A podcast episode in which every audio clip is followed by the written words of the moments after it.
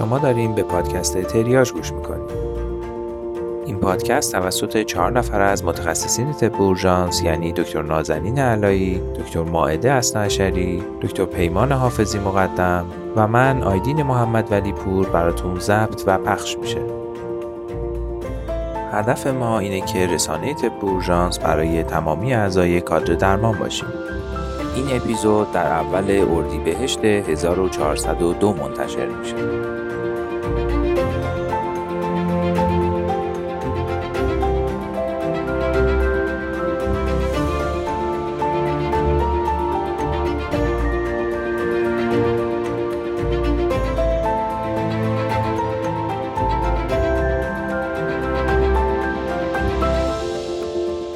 سلام به همه شنونده های خوبمون. بازم با یه اپیزود دیگه که مقدار وقت کمتری هم برای تولیدش داشتیم در خدمتتون هستیم. از این اپیزود دو نفر تو تولید محتوا برای page اینستاگرام و کانال تلگرام بهمون کمک می‌کنن که از این دوستانمون یعنی فراز واعظی و بیتا رضایی هم تشکر می‌کنیم و امیدواریم که اینجوری رسانه های اجتماعیمون فعالتر بشه و بتونیم بیشتر با شما در ارتباط باشیم. از این به بعد یه سری مطالب قبل از انتشار و یه سری مطالب جدیدم بعد از انتشار هر اپیزود در ارتباط با حرفایی که اینجا می‌زنیم توی page و کانالمون قرار می‌گیره تا بتونیم کاملترشون کنیم.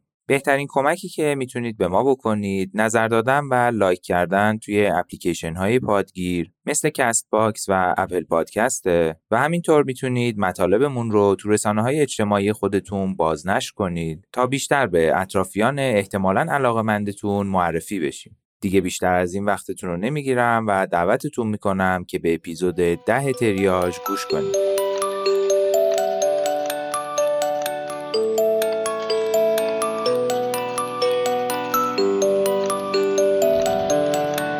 قبل از اینکه کیس امروز رو معرفی بکنیم و با آیدین در موردش صحبت بکنیم یه توضیحی من بدم و اون این هستش که در یه بازه های زمانی ما وقتی توی اورژانس کار می‌کنیم با بیمارای مشابهی برخورد می‌کنیم. که نشون میده این بیمارا دارن از یک ماده خاص یا از یک داروی خاص استفاده می‌کنن یا از یک ماده یا دارو به شکل خاص استفاده می‌کنن و در واقع دارن دچار آرزه اون مسئله میشن و این توی اورژانس یو تعداد بیماراش زیاد میشه. مثال هایی که می‌تونم برای این بزنم به عنوان سناریوهایی که مطرح هست مثلا توی بازه زمانی زمانی که من رزیدنت بودم می‌دیدیم که موارد مسمومیت با استامینوفن زیاد شده. مثلا مریضا میومدن از استامینوفن کدئین استفاده می‌کردن که از اثرات کدئینش استفاده بکنن ولی بعدا دچار مسمومیت استامینوفن می‌شد یا اینکه می اومدن opium و خوراکی استفاده می‌کردن برای اینکه خب استفادهش راحت تره و احتمال اینکه اطرافیا متوجه بشن کمتر می‌شد. ولی چون این opium ها توش سرب داشت به خاطر اینکه وزنش زیاد شد دچار مسمومیت سرب می‌شدن و تو اون بازه زمانی ما مریضایی رو می‌دیدیم که با درد شکم یا neurologic deficit می اومدن و ما نمیفهمیدیم که مشکل اصلی اینا چی هست و بررسی هامون هم به جایی نمی‌رسید. یا مواردی که به قصد سرقت. یک داروی خواب رو به یه نفر می‌دادن و تعقیبش می‌کردن. بعد که خوابش برد بتونن حالا ازش سرقت بکنن. مثلا از داروی کتامین از انواع بنزودیازپین ها یا از GHB یا همون گاما هیدروکسی بوتریک اسید استفاده می‌کردن. و ما وقتی که مریض رو می آوردن داخل اورژانس اویدنسی پیدا نمی‌کردیم که چه اتفاقی افتاده که این مریض اینقدر خواب آلود داستان کیس امروز ما هم یکی از همین سناریو هاست در مورد اهمیت چیزی که شما گفتید دکتر حافظی این موضوع دونستن ترند یه سری از داروهای مصرفی مثل دونستن بیماری های عفونی شایع توی منطقه است. مثلا ما می‌دونیم که توی جنوب ایران مالاریا شایع تره یا مثلا توی بعضی از مناطق ایران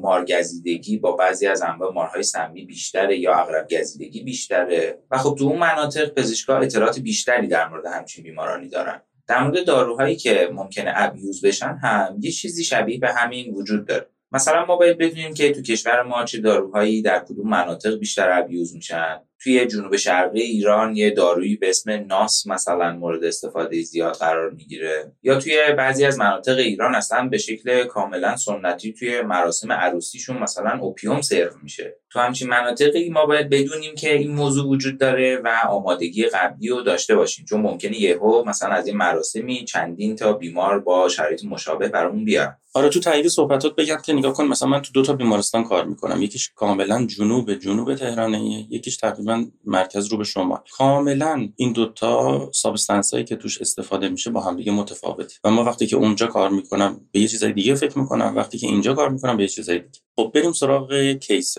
یه آقای 29 ساله بوده که ساعت 8 نیم شب توسط EMS به علت یک بار حمله تشنج آورده بودنش بخش اورژانس. این آقا نگهبان یک کارخانه بود و شیفتش ساعت هفت شب شروع می‌شد تا هفت صبح. ساعت هفت و نیم شب یعنی نیم ساعت بعد از اینکه شیفتش شروع شده بود دچار این حمله تشنج شده بود. کسایی که اونجا بودن به EMS زنگ زده بودن تا EMS اومده بود و کارهای اولیه رو انجام داده بود و انتقالش داده بود به اورژانس ما حدود ساعت هشت و نیم به دست ما رسید. توی این فاصله دوستاش به همسرش هم اطلاع داده بودن و اون هم نگران رسید به بیمارستان. سابقه قبلی تشنج نداشت و دارویی استفاده نمی‌کرد. روزی ده تا نخ سیگار می‌کشید. اون موقعی که من دیدمش کاملا هوشیار و استیبل بود و روی تخت دراز کشیده بود یه خراشیدگی جزئی روی پیشونیش داشت. زبونش رو گاز گرفته بود و بی اختیاری ادرار نداشت. یادش میومد که رفته سر کار ولی یادش نمیومد چه اتفاقی براش افتاده. می‌گفت وقتی چشمامو باز کردم متوجه شدم که پرسنل آمبولانس بالای سرم هستن و منو انتقال دادن به اورژانس. خب آیدین تا اینجا نظری نداریم؟ خب به نظر می‌رسه که بیمار دچار یه single seizure شده. باید مثل هر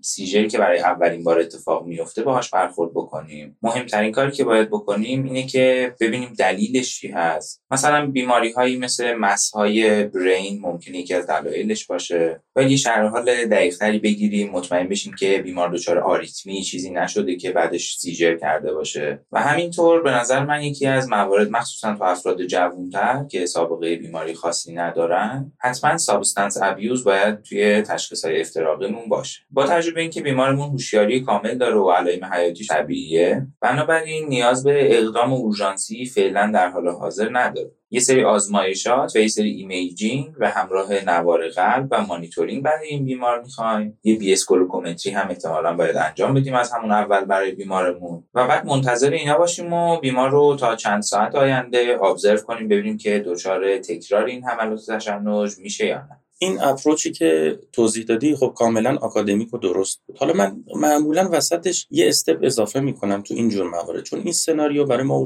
ها کاملا تیپیک و شایع است. یعنی یه مرد جوان تشنج برای اولین بار تشنج زمانی اتفاق افتاده که بیمار یا تنهاست یا قراره چند ساعت تنها باشه سابقه مصرف سیگار داره. اولین کاری که کردم اون خانومی که باهاش بود ازش نسبتش رو پرسیدم که ایشون گفت من همسرش هست گفتم چند تا سوال خصوصی از همسر شما دارم که دوست دارم اینا رو تنها ازش بپرسم. از ایشون خواستم که چند دقیقه ما رو تنها بذاره همسرش بلافاصله قبول کرد رو از اورژانس خارج شد تا من سوالم بپرسم. برای بیمار توضیح دادم گفتم یک سری داروها هستن که احتمال داره آرزشون تشنج باشه. باید خوب فکر کنی ببینی تو چند روز گذشته به خصوص امروز داروی مسکنی یا دارویی که کس دیگه ای بهت داده و نمی‌دونی چی بوده خوردی یا نخوردی؟ گفت نه دارویی نخورد گفتم از عطاری قرصی یا دارویی نگرفتی که به ما نگفته باشی؟ گفت نه از عطاری هم دارویی نگرفت تو اینجور موارد که من شک می‌کنم به اون داروی خاص یعنی همون ترامادول که باعث ایجاد تشنج میشه یه ترفندی رو استفاده می‌کنم. اونم اینه که به بیمار میگم که اگر تشنج تو به خاطر مصرف یه داروی خاص و به صورت مستقیم اسمش هم میگم ترامادول باشه بررسی های ما خیلی جزئیه. شما فقط چند ساعت توی اورژانس میمونی و از اورژانس مرخص میشی و دیگه نباید اون دارو رو استفاده بکنی. و اگر داروی استفاده نکرده باشی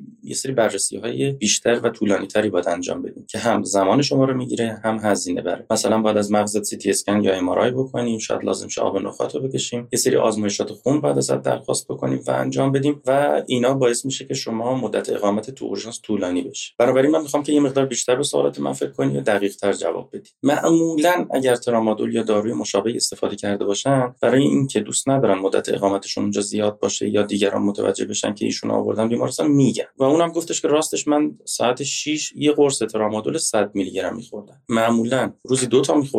ولی امروز یه دونه 100 میلی گرمی همون ساعت 6 بعد از ظهر خوردم البته جاوز من یه چیزی می‌خواستم بگم اونم اینه که خب این کار اخلاقی به نظر من نیست که مریض رو تهدید بکنیم. که مثلا اگر بهمون نگی که چی خوردیم ما نمی‌دونم آمپول می‌زنیم و این کارو می‌کنیم و اینجوری درد می‌کشی و اینا خب این کار اخلاقی نیست. البته تهدیدش نکردم. اون روندی که قراره تو ساعت آینده اتفاق بیفته رو توضیح دادم براشون. آره قبول دارم که شما خیلی زیرکانه کاراگاه توری تونستید اینو از زیر زبونش بکشید بیرون ولی خواستم اینو تاکید بکنم که دوستان شنوندهمون بدونن که تهدید کردن تو این شرایط. حتی اگه شک بالایی هم دارین خب اصلا نه اخلاقی نه درسته. ولی شرح حالگیری یه سری تکنیک ها داره که خب توی این تکنیک ها شما می‌تونید یه سری چیزها رو اشاره بکنید که بیمار بیشتر راغب بشه که حرف درست رو بهتون بزنه. وقتی که توی یک تشنج برای اولین بار یعنی first onset seizure ی که simple هم بوده و مشکلی هم عارضه هم یعنی ایجاد نکرده به یک دلیل می‌رسیم. یعنی در اصطلاح بهش میگیم یک provoked seizure هست. اون وقتی خیلی از بررسی های عمومی که توی تشنج ها انجام میدیم و عملا لازم نداریم. مثلا تو مریض شما چون دیگه متوجه شدیم که دلیل سیجرش احتمالا ترامادولی که مصرف کرده خیلی از آزمایشات مثل CBC یا PTINR یا آنزیم های کبدی دیگه اینا احتمالا هیچ نیازی نیست که بررسی بشن. حالا چون بیمار هتروما داشته ممکنه که یه برین سیتی هم براش انجام بدیم. ولی در حالت کلی اگه این هتروما رو هم نداشت حتی اون سیتی رو هم لازم نبود برای این بیمار انجام بدیم. چون دیگه اینجا می‌دونیم که دلیل تشنجمون دارویی بوده که بیمار مصرف کرده.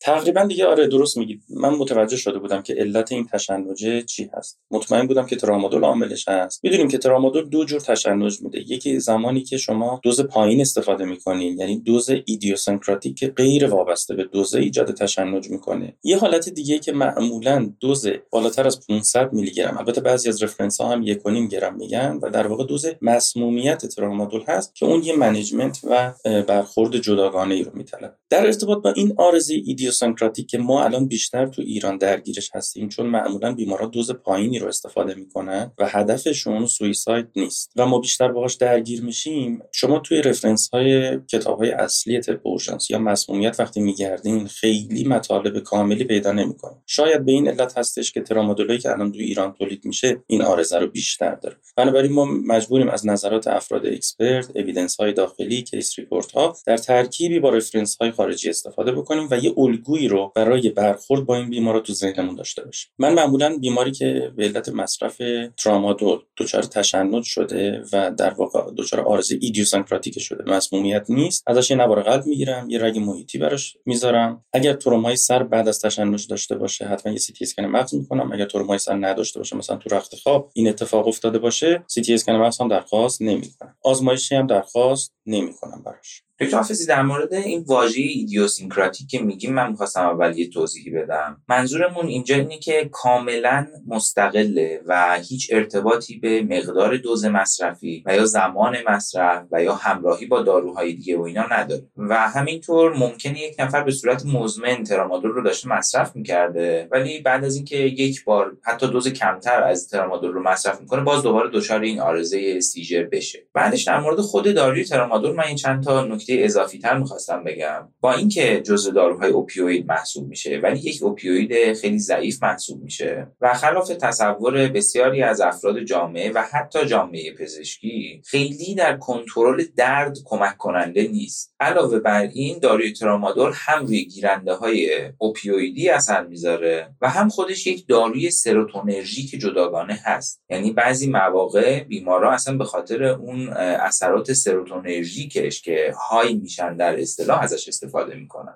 و مهمه که توی مصرف داروی ترامادول هم این عوارض سروتونرژیک رو در نظر داشته باشیم. مثلا بیمار ممکنه دچار تاکیکاردی بشه یا اینکه خلاف بسیاری از اوپیویدهای دیگه ممکنه که بیمار با مصرف ترامادول و یا با مسمومیت ترامادول که چون یه اوپیوید انتظار داریم مردمکاش تنگ بشه به خاطر اثرات سروتونرژیک دارو مردمکاش اتفاقا کاملا گشاد بشن. و این موضوع خیلی مهمه که حتما بتونیم افتراقش بدیم توی همچین مصرف دارویی. علاوه بر این یه چیز دیگه ای که متاسفانه تو کشورمون خیلی شایع هست و باعث مصرف ناخودآگاه این دارو هم به مقدار بیشتر میشه داروهای ترکیبی هستش که متاسفانه توی عطاریا بدون هیچ نظارتی تولید و فروخته میشه. خیلی از داروهایی که توی عطاریا به عنوان داروهای گیاهی ضد درد و اینا فروخته میشه حاوی ترامادول یا اوپیویدهای دیگه هستن. و یا اینکه مثلا داروهایی که برای لاغری توی عطاریا فروخته میشه. اکثرا دارای ماده آمفتامین یا در واقع همون شیشه هستن. و خب به نظر می‌رسه اصلا نظارت خاصی هم روی این موضوع وجود نداره. به خاطر همینم هم شما وقتی داشتین شرح حال می‌گرفتین در مورد عطاری پرسیدین من خب خیلی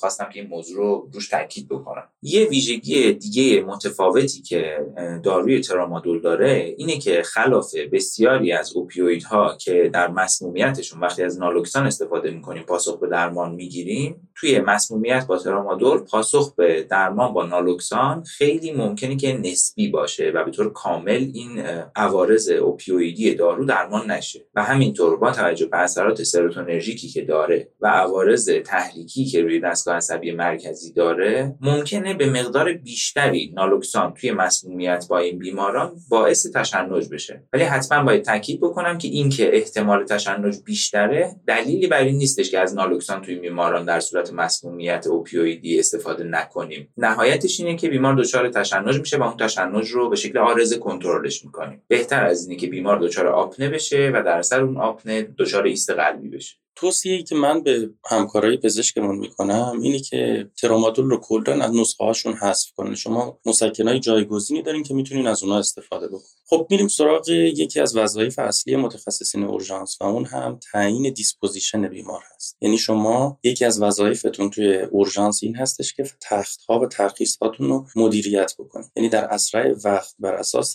مبانی علمی بیمار رو ترخیص یا بستری بکنید تا تختاتون خالی شه و امکان پذیرش بیماران جدید وجود داشته باشه. در واقع شما باید turnover بخشتون رو حفظ بکنید. من بیمارانی که به خاطر مصرف ترامادول دچار یک نوبت تشنج شدن و اونا مسمومیت با ترامادول نیستن یعنی همون عارضه idiosyncratic هستن رو به مدت 6 ساعت توی اورژانس تحت نظر می‌گیرم. evidence علمی کاملی در ارتباط با زمان تحت نظر گرفتن این بیمارا وجود نداره. بعضی از پزشکا 12 ساعت تحت نظر می‌گیرن و بعضی از مراکز من می‌دونم که حتی 24 ساعت اینا رو نگه میدارن. ولی ما یه کار تحقیقاتی روی 100 تا بیمار انجام دادیم و دیدیم که توی 100 تا بیماری که به خاطر مصرف ترامادول دچار یک نوبت تشنج شده بودن و مسمومیت با ترامادول نبودن فقط یکیشون دو بار تشنج داشت و احتمال تکرار تشنج تو این بیماران خیلی زیاد نیست. بنابراین بعد از یه دوره تحت نظر گرفتن 6 ساعته من بیماران رو مرخص می‌کنم. حالا ببینیم نظر آیدینم چیه. حالا درسته که من تو اپیزود قبلی مقدار زیادی هاتون مخالفت کردم ولی در کل اینجوری نیستش که منم مشابه شما فکر نکنم. در مورد بیمارانی که به دنبال ترامادول دچار تشنج میشن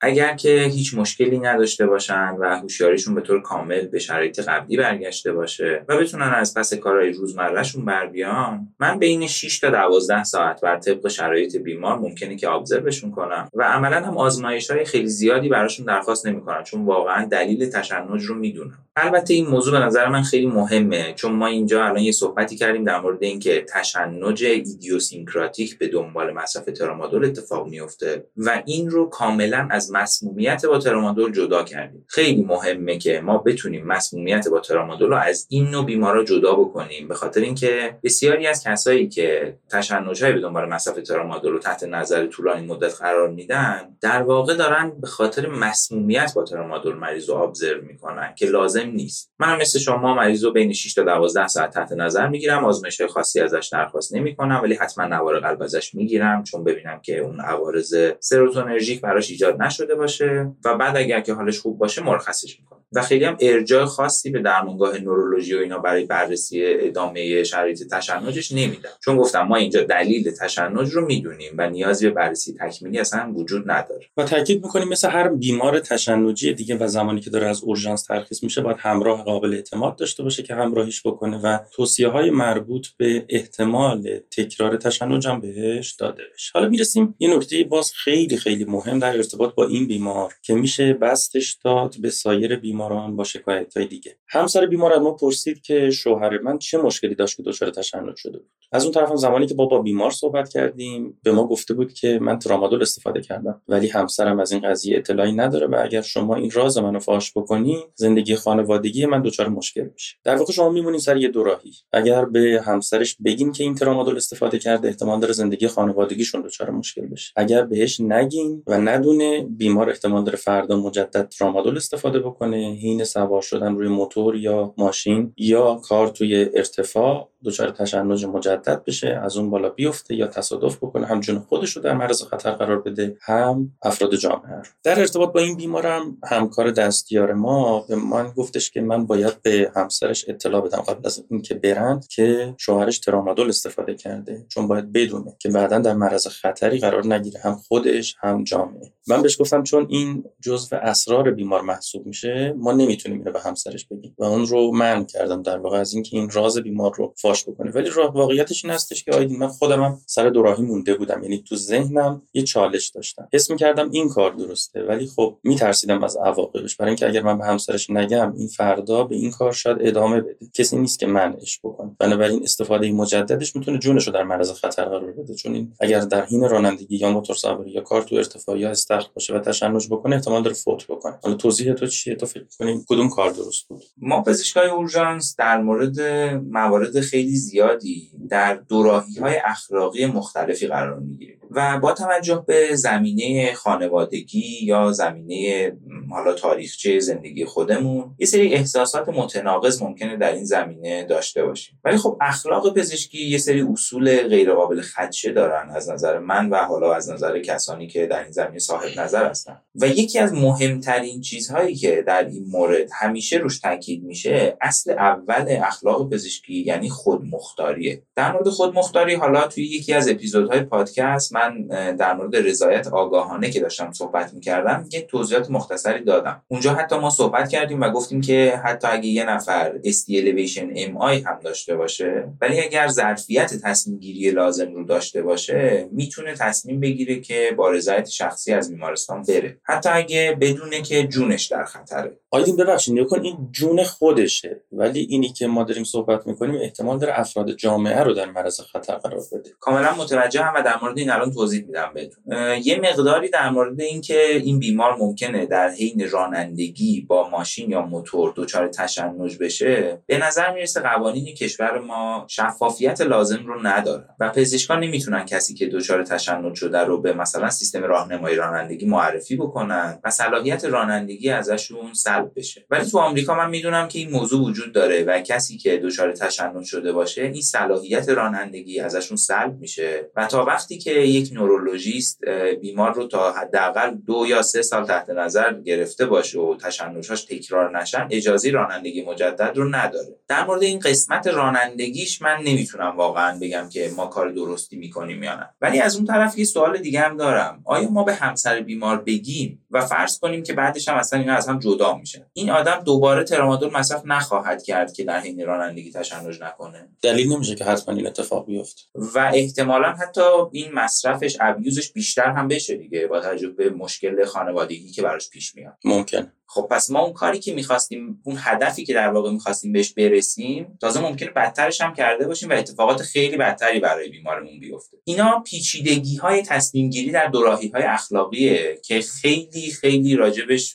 صحبت های مختلفی در همین الان تو ترند های مختلف مقالات اخلاق پزشکی میشه. ولی در کل در مورد این سوالی که داریم می‌کنیم به نظر می‌رسه با قاطعیت میشه گفت چون خود بیمار رضایت نداره که در مورد این موضوع صحبت کنیم با اطرافیان ما به هیچ عنوان اجازه نداریم. بر اساس اصل اتونومی و همینطور اصل رازداری در اخلاق پزشکی این موضوع رو به اطرافیانش بگیم. یه نکته مهمتر اینه که اگه این راز رو به اطرافیان بیمار گفته باشید بیمار می‌تونه بره از شما شکایت کنه به خاطر عدم رازداری در یک رابطه پزشک و بیمار. بله توی کشور ما هم می‌تونه این شکایت رو انجام بده و از شما غرامت بگیره برای این موضوع. همونطور که تو کشورهای پیشرفته هم می‌تونن این کارو بکنن و اتفاقا جریمه های خیلی سنگینی هم برای عدم حفظ رازداری وجود داره. کلا پنج تا حالت وجود داره که بهش میگن 5C که استثناءات رازداری برای بیمار و پزشک محسوب میشن. یکیش consent یعنی که خود بیمار اجازه میده که شما در مورد موضوعی صحبت بکنید و اون رازداری رو از بین ببرید. C بعدی court order یعنی دستور قاضی باشه برای یک کاری. C بعدی continued treatment.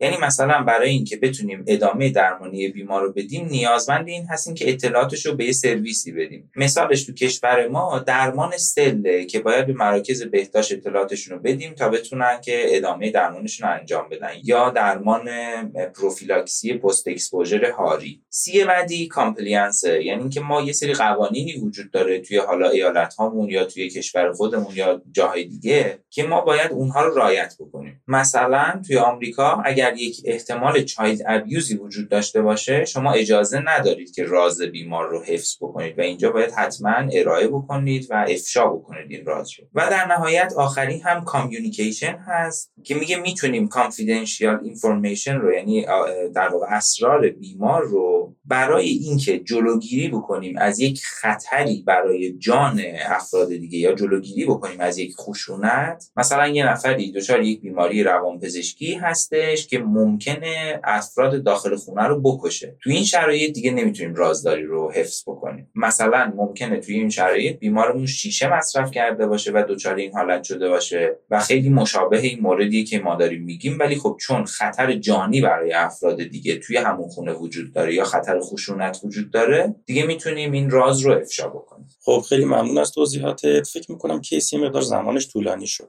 یه جمع‌بندی نهایی بکنیم و case رو تموم بکنیم. اونم این هستش که شما substance های مربوط به ناحیه‌ای که توش دارین طبابت می‌کنین خوب بشناسین و بدونین که چه عوارضی داره و چه کارهایی باید براش انجام بدید ترامادول رو سعی کنیم تجویز نکنید ترامادول ارزش تجویز کردن نداره و داروهای جایگزین رو استفاده بکنید با عوارض تجویز ترامادول آشنا بشین که اگر کسی دیگه تجویز کرد یا بیمار استفاده کرده بود بتونین تشخیص بدین و بهش شک بکنید تفاوت تشنج idiosyncratic و تشنج ناشی از مسمومیت ترامادول رو بدونین و management هر کدوم رو تو ذهنتون داشته باشید و بدونین که اصل رازداری بیمار بعضی وقتا خلاف اون چیزی است که شما احساسات بهتون میگه و باید اون رو خوب بلد باشین و بهش عمل بکنین.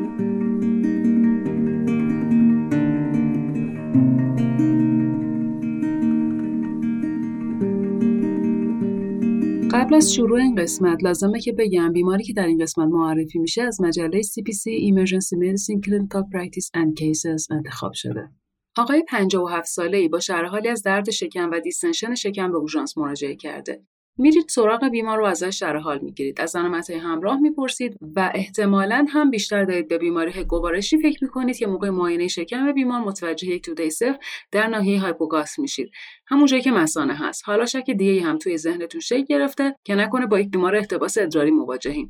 از بیمار در مورد وضعیت ادرارش می‌پرسیم و بیمار هم شرح حالی از ناتوانی از ادرار کردن از پنج روز قبل رو ذکر می‌کنه. به این صورت که موقع تلاش برای ادرار کردن دچار ادرار قطره قطره میشه که کم کم به سمت احتباس ادراری کشیده شده. دو روز قبل از مراجعه هم دچار تورم یک طرفه اندام تنحتانی در سمت چپ شده. علامت های حیاتی بیمار به این صورته که یک فشار خون 180 روی 110 و یک ضربان قلب 110 تا موقع مراجعه بیمار به اورژانس وجود داره. برای اینکه شکمون رو تایید رد کنیم می‌تونیم از یک ابزاری که تو اکثر اورژانس ها در دسترس هست استفاده بکنیم سونوگرافی. سونوگرافی بدساید برای این بیمار انجام دادیم و دیدیم که مثانه حجم بیشتر از نورمال داره و شک ما به این ترتیب تایید میشه. پس ما با یک بیمار احتباس ادراری مواجهیم که به صورت مزمن هم اتفاق افتاده کیسی که اتفاقا خیلی هم شایع اونم تو مردان با سن بالا. در مواجهه با بیماران احتباس ادراری تکلیف ما خیلی وقتا سرراست و روشنه. ساده ترین کار اینه که یک سوند ادراری براشون بذاریم بلدر دکامپرشن رو انجام بدیم. جریان ادراری که برقرار شد بیمارمون رو مرخص کنیم با توصیه به ارجاع به درمانگاه اورولوژی. ولی خب آیا این کار همیشه درسته؟ آیا برای همه بیماران این کار جواب میده؟ آیا بیمارانی هستن که نیاز دارن ما بهشون بیشتر توجه کنیم؟ مثلا آزمایش خون یا آزمایش ادرار چک بکنیم. وقتی که داریم مثلا رو دکامپرس می‌کنیم باید انتظار چی رو داشته باشیم؟ هرچند که خیلی شایع نیست اما عوارض حتی تهدید کننده حیاتی ممکنه به دنبال احتباس ادراری و دکامپرشن مثانه اتفاق بیفته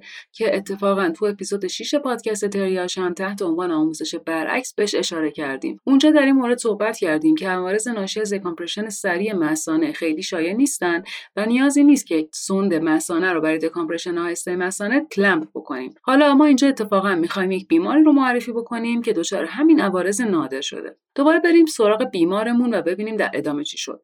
سونوگرافی رو یکم گسترش دادیم رفتیم سراغ کلیه ها چیزی که اینجا توجهمون رو جلب کرد توده های بزرگ آن اکوی بود که نشون دهنده هیدرونفروز شدید بیمار بود. پس حالا متوجه شدیم که با یک بیمار پیچیده تر سر و کار داریم. کتتر ادرار رو برای بیمار گذاشتیم و بعد از خروج یک لیتر ادرار سوند فولی بیمار کلم شد. طبق حالا آموزه هایی که همیشه توی ذهن پرستاران و پزشکان شکل گرفته. آزمایشات بیوشیمی و کارکرد کلیه و گازهای خونی رو برای بیمار درخواست دادیم و وقتی که جواب آماده شد متوجه شدیم که بیمار کراتینین 14 بیون 77 پتاسیم 59 و یک بیکربنات 14 داره. هموگلوبین بیمار 10 بود و urine analysis هم نشون دهنده 10 تا 12 تا white BC و 50 تا 100 تا RBC بود. پس متوجه شدیم که بیمار ما دچار یک نفروپاتی انسدادی شده. آیا دیالیز اورژانسی تو این شرایط لازمه با توجه به اون کراتینین 14 اکثر موارد نفروپاتی انسدادی با برطرف شدن انسداد کم کم برطرف میشن و نیازی به دیالیز نخواهد بود. مشاوره اورولوژی برای بیمار انجام شد و تصمیم گرفته شد که سوند unclamp بشه. وقتی که سوند رو unclamp کردیم حدودا 7 لیتر ادرار ناگهان خارج شد و در طی decompression بیمار دچار هماچوری شد و بعد هم ناگهان دچار تریق و ضعف شد. فشارش رو گرفتیم و متوجه شدیم که فشار به 70 افت پیدا کرده. مایات بریدی رو برای بیمار شروع کردیم و کلا هم چیزی حدود 3 لیتر سرم نیاز پیدا کرد بیمار تا اینکه از شوک خارج بشه. با توجه به اون هماچوری که براش اتفاق افتاده بود هموگلوبین رو مجددا چک کردیم که وقتی جوابش اومد متوجه شدیم که به 5 و 7 رسیده. بنابراین بیمارمون 5 سل هم دریافت کرد و در نهایت هم بستری ICU شد. هماتوری در سیر بستری تو ICU همچنان ادامه داشت. افت هموگلوبین مجدد اتفاق افتاد و به این ترتیب بیمار کاندید عمل جراحی مثانه شد. باز هم بعد از عمل خونریزی مثانه هماتوری ادامه پیدا کرد و از انفیوژن tranexamic acid در داخل سوند استفاده شد و در نهایت این هماتوری متوقف شد. در نهایت نهایت هم بیمار بعد از چند روز بستری در ICU با کراتینین 1 و 8 و حال عمومی خوب مرخص شد. خب ما در اینجا case ی رو معرفی کردیم که به دنبال احتباس ادراری مزمن دچار عوارض ناشی از احتباس ادراری یعنی اوروپاتی انسدادی و به دنبال اون هم دچار عوارض ناشی از decompression سریع مثانه شد. حالا بریم یه بحثی در مورد این موضوعات بکنیم. احتباس ادراری دلایل متعددی داره. بزرگی پروستات انسداد عفونت مثانه نوروژنیک همه اینها می‌تونن باعث احتباس ادراری بشن. در مواردی که ما با یک case حاد مواجه هستیم که اولین باری هم هست که براش احتباس ادراری اتفاق افتاده بهتره دنبال علتش بگردیم. اما در مواردی که بیمار به صورت تکرار شونده دچار احتباس ادراری میشه و قبلا بررسی لازم براش انجام شده معمولا لازم نیست که ما به دنبال علتش بگردیم. اما خب حالا در مواجهه با این بیماران مزمن چه کار مهم هست که انجام بشه؟ مهمه که تو این بیماران حواسمون باشه که کیا نیاز به آزمایش خون دارن. مثل همین بیمار خودمون که دیدیم کراتینش 14 شده بود. در بیمارانی که احتباس ادراری طول کشیده دارن حالا این طول کشیده یعنی چند روز دقیقا مشخص نیست. یا سابقه ای از کارکرد ضعیف کلیه رو ذکر می‌کنن بهتر تستای کارکرد کلیه رو حتما انجام بدیم. اگر هم با توجه به شرح حال بیمار سابقه ای از تب یا لرز یا علامت های همراه شک به عفونت کردین بازم بهتر CBC هم برای بیمارتون چک بکنید. پس در بیمارانی که انسداد ادراری طول کشیده دارند که بازم بر اساس قضاوت خودتون باید در مورد این تصمیم بگیرید که این طول کشیده یعنی چند روز باید حتما آزمایش کارکرد کلیه چک بشه. توی بیمار ما چند تا complication با هم اتفاق افتاد. یکی post-obstructive renal failure یا در واقع همون اوروپاتی انسدادی عوارض decompression مثانه شامل post-obstructive diuresis و همچنین هماتوری و همچنین hypotension. بریم هر کدوم از این عوارض رو در موردش بحث بکنیم ببینیم چی هستن و چرا اتفاق میافتن. post-obstructive renal failure یا همون obstructive nephropathy.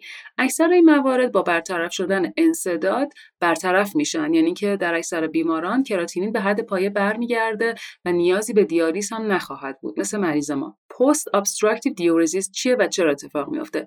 در واقع این مسئله یک نوع تلاش برای خارج کردن مایعات اضافی هست که در طی دوره چند روزه احتباس ادراری در بدن فرد تجمع پیدا کرده. خیلی خیلی ناشایع ممکن افت فشار خون و شوک و اختلال الکترولیتی در این شرایط اتفاق بیفته. شرایطی که ما در اون باید بیشتر نگران post-obstructive diuresis باشیم موارد احتباس ادراری مزمن هستند که حدودا چیزی حدود 50 درصد میگن که توی موارد احتمال post-obstructive diuresis وجود داره. مخصوصا در بیمارانی که با همون سمگذاری اولیه بیشتر از 1.5 لیتر ادرار خارج میشه بیشتر باید مشکوک بشید به اینکه این بیمارتون ممکنه دچار post-obstructive diuresis بشه. تعریفش هم اینطوریه که در 24 ساعت اگر بیشتر از 3 لیتر ادرار تولید بشه یا بعد از decompression اولیه در دو ساعت بعدی بیشتر مساوی 200 سی در ساعت ادرار خارج بشه میشه post-obstructive diuresis مکانیزم دقیق اتفاق افتادنش مشخص نیست اما مکانیزم متعددی مثل کاهش پاسخ به هورمون antidiuretic کاهش GFR و وارد شدن آسیب ایسکمیک به نفرون ها به عنوان مکانیزم ایجاد post-obstructive diuresis مطرح شده. از اونجایی که این اتفاق یک نوع پاسخ فیزیولوژیک بدن محسوب میشه معمولا نگران کننده نیست و در عرض 24 ساعت برطرف میشه. و کاری که باید بکنیم شروع مایعات خوراکی. اگر خفیفه و یا مایعات وریدی تو موارد شدیدتر برای جایگزینی مایع خارج شده از بدن فرده. توصیه هم میشه که اینطوری مایع بدیم که چیزی حدود 50 تا حداکثر 75 درصد ادرار ساعتی بیمار رو براش به صورت سرم تجویز کنیم. توجه کنید که بیشتر از این مقدار سرم خودش ممکنه باعث دیورز بیشتر بشه و در واقع complicated تر بکنه مسئله رو. مواردی هم که مثل بیمار ما باعث ایجاد شوکی میشن گفتیم که خیلی موارد نادری هستن ولی خب باید حواسمون بهشون باشه. decompressive هماتوری هم که هنوز دقیق مکانیزمش مشخص نیست خیلی شایع نیست. چیزی حدود 2 تا 16 درصد هست شیوعش مکانیزم احتمالیش هم اینه که مثانه به دنبال احتباس دچار تغییرات ساختاری مثل افزایش ضخامت جدار و trabeculation و اینجور چیزا میشه. مویرک ها حساس میشن و در نهایتش decompressive هماتوری اتفاق میفته decompressive هماتوری از نظر بالینی معمولا اهمیتی نداره self-limited ه و اگر هم نه فوق فوقش با شستشوی مثانه برطرف میشه. مواردی که هماتوری خیلی شدید میشه در حد case report مثل بیمار ما.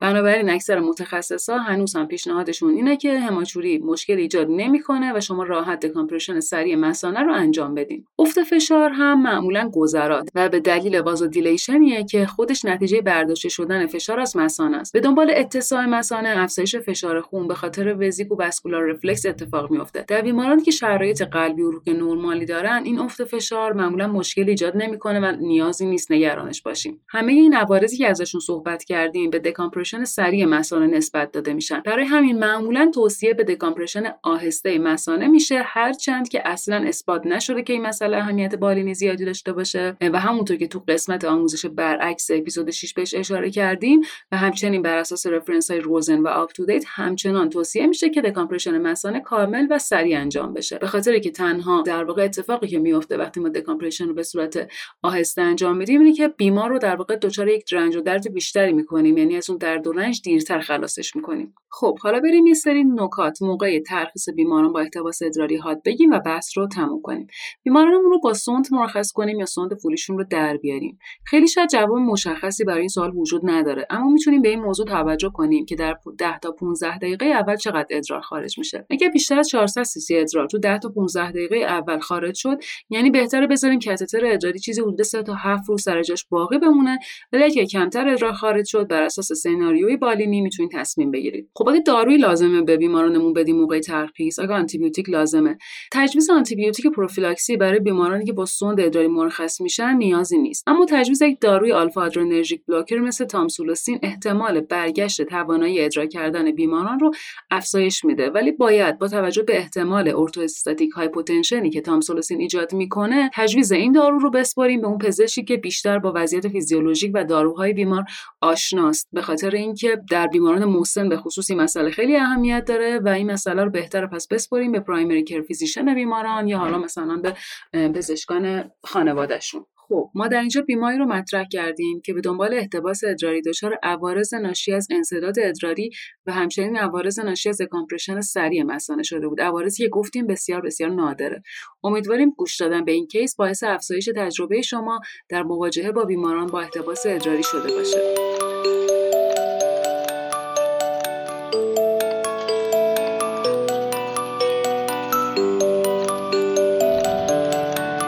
امروز یه موضوع خیلی جنجالی و پیچیده رو بررسی کنم و از همین اول بگم که ممکنه یکم صحبتام طولانی بشه. البته به نظرم این وقت گذاشتن واقعا لازمه ولی منم برای اینکه خیلی زود خسته نشین یکم تنز ماجرا رو بیشتر می‌کنم که امیدوارم کسی از این تنزای شاید تلخم ناراحت نشه. در مورد اشتباهات رایج در تجویز آنتیبیوتیکا می‌خوام حرف بزنم و همین اول بگم که فکر نکنید که این موضوع فقط مختص کشور ماست یا فقط مختص کساییه که اوایل تحصیلات پزشکیشونه و خیلی آشنایی خوبی با آنتیبیوتیکا ندارن. اتفاقا تو کشورهای پیشرفته هم این موضوع خیلی شایع و حتی بین پزشکان متخصص هم اشتباهات تجویز آنتیبیوتیکی خیلی زیاد دیده میشه. مثل همیشه به خاطر علایق من به تاریخ باید اول یه تاریخچه در مورد آنتیبیوتیکا رو تحمل کنید. بعدش می‌بینیم که تجویزهای اشتباه ممکنه چه بلایی سرمون بیارن و بعدا هم در مورد چند تا اشتباه رایج صحبت می‌کنیم. در نهایت هم راه حل‌هایی میگیم که بتونیم تا حد زیادی این مشکلات رو کم کنیم. باید بدونید که آنتیبیوتیکا از روزهای اول تو زندگی آدما نقش پررنگی داشتن. بله شاید تعجب کنین ولی به طور مثال سال 1990 مومیایی هایی از 2500 سال پیش تو جنوب مصر کشف شدن که تو اسکلتشون آثاری از تتراسایکلین پیدا شده. درسته که این مواد رو به طور خالص در دسترس نداشتن ولی خب توی انواع گیاها و غذاهای جادو جنبلدارشون از این مواد وجود داشته و برای درمان عفونت ها ازشون استفاده می‌کردن و تو تمام تمدن ها هم از این موارد دیده میشه. از این موضوع جالبتر اینه که مقاومت به آنتیبیوتیکا حتی قبل از انسانها هم وجود داشته و انگار پیشگویی داشتن این میکروبا تا کمر به قتل ما ببندن و متاسفانه برنامه ریزی دقیقی هم دارن. تحقیقات نشون دادن که بعضی از ژنهای متالوبتالاکتامازها یعنی پروتئین هایی برای مقاومت در برابر بتالاکتام ها از دو میلیون سال پیش توی طبیعت و بین باکتری ها وجود داشته. یکم که برگای کتاب تاریخ و سریعتر ورق بزنیم می‌رسیم به سالهای 1880 که اولین تلاش ها برای تولید آنتیبیوتیکا شروع شدند و باز برخلاف تصور شما این موضوع با پنیسیلین و الکساندر فلمینگ شروع نشده. اولین آنتیبیوتیک دنیا به اسم پرونتوسیل بر پایه سولفونامیدها تو سال 1932 تو آلمان برای درمان سیفیلیس تولید شده. ولی خب کشف پنیسیلین توسط فلمینگ تو سال 1928 که داستانش رو حتما هم شنیدین یه فصل تازه تو مبارزه با این موجودات کوچیک موزی برای انسانو شروع کرد. برای اولین بار تو سال 1942 تا 1945 پنیسیلین خالص سازی شده تو انسان مورد استفاده قرار گرفته. حالا دیگه پزشکی وارد یه عصر جدید شده بود. آنتیبیوتیک های مختلف با کلاس های مختلف به سرعت تو چندین سال بعد ساخته شدن و همه فکر می‌کردن که دیگه باید با دوران مرگ در اثر بیماری های عفونی خداحافظی کنیم. اما زهی خیال باطل. خیلی جالبه که بدونید اولین مقاومت آنتیبیوتیکی در دوران مدرن در سال 1940 تو استافیلوکوک ها و با مقاومت به پنیسیلین شناخته شده که خب احتمالا اینجا دیگه انسان دخیل نبوده چون هنوز کسی درد تزریق پنیسیلین رو تجربه نکرده بوده. مثال دیگه متیسیلینه که تو سال 1960 ساخته شد. ولی خیلی سریع یعنی دو سال بعد استاف اوروس مقاوم به متیسیلین کشف شد که همین الانش هم درگیرش هستیم و MRSA نام داره. فکر کنم همون موقع هم که کشف شده یه پوزخندی زیر میکروسکوپا بهمون زده باشه. موضوع مقاومت آنتیبیوتیکی همینطور تو طول تاریخ ادامه پیدا می‌کنه که من یه نموداری از این وقایع رو براتون تو رسانه های اجتماعیمون منتشر می‌کنم که خیلی جالب و البته ترسناکه چون تقریبا چند سال بعد از کشف هر آنتیبیوتیکی باکتریای مقاوم به اون هم تکامل پیدا کردن. الان دیگه عملا یه سری باکتری وجود دارن که اونجرز باکتریا محسوب میشن که انتروباکتریاسه های مقاوم به همه چیز بهشون میگیم. یه وقت فکر نکنید اینا خیلی تو بیمارای ما دیده نمیشن و فقط تو مقاله ها سکونت دارن. اتفاقا باید بدونید که تو آی های کشور خود ما از همین اونجرز باکتری ها خیلی شایع و عملا هم کاری نمی‌تونیم در برابرشون انجام بدیم. متاسفانه به دلیل وسعت زیاد کره زمین و اینکه آدما همه جاشو پر کردن و خب هر جایی هم آدما باشن بیماری هم وجود داره خیلی امکانات خوبی برای اینکه بتونیم این همه آدم بررسی کنیم نداریم. بنابراین تحقیقات دقیقی نمیشه در زمینه این موضوع حداقل تو سطح وسیع انجام داد. ولی یه نکته خیلی ترسناک بدونید که اونم اینه که همین الانش هم حدود 20 هزار ژن مستعد تو باکتریا شناسایی شدن که می‌تونن به راحتی تو آینده نامشخصی انواع مقاومت های آنتیبیوتیکی رو تو این موجودات تکامل بدن. چهار تا دلیل اصلی برای ایجاد مقاومت های آنتیبیوتیکی وجود داره که ما می‌خوایم در مورد دو تا از مهمترین اونها صحبت کنیم که شامل استفاده بیش از حد و استفاده نادرست از این داروهاست. دو تا دلیل دیگه هم استفاده از آنتیبیوتیکا تو پرورش حیوانات و همینطور نبود سرمایه گذاری برای ساخت آنتیبیوتیکای جدیده. یعنی از نظر اقتصادی برای شرکت های داروسازی به صرفه نیست که تحقیقاتی برای ساخت آنتیبیوتیک جدید انجام بدن. ولی خب فعلا با اینا کاری نداریم. استفاده بیش از حد مثالش تو همین کشور خود ما عفونت های راه های هوایی فوقانیه که خب می‌دونیم بیشترشون ویروسی هن ولی عملا هم پزشکا و هم خود بیمارا تو این موارد آنتیبیوتیک شروع می‌کنن و متاسفانه خرید آنتیبیوتیک های مختلف از خرید شکلات هم راحت تره. استفاده نادرست هم نحوه انتخاب آنتیبیوتیک صحیح و هم دوره درمانی رو شامل میشه که خب ما بیشتر تو بیمارستان هامون با این مشکل مواجهیم. در مورد استفاده بیش از حد حتما هزاران بار آدمای مختلفی بهتون گوشزد کردن که از این کارهای زشت نکنید ولی خب فقط شما مقصر نیستین و باید سیستم درمانی بیشتر روی این موضوع مدیریت و آموزش داشته باشه. اما در مورد استفاده نادرست خیلی اوقات فقط ماییم که مقصریم.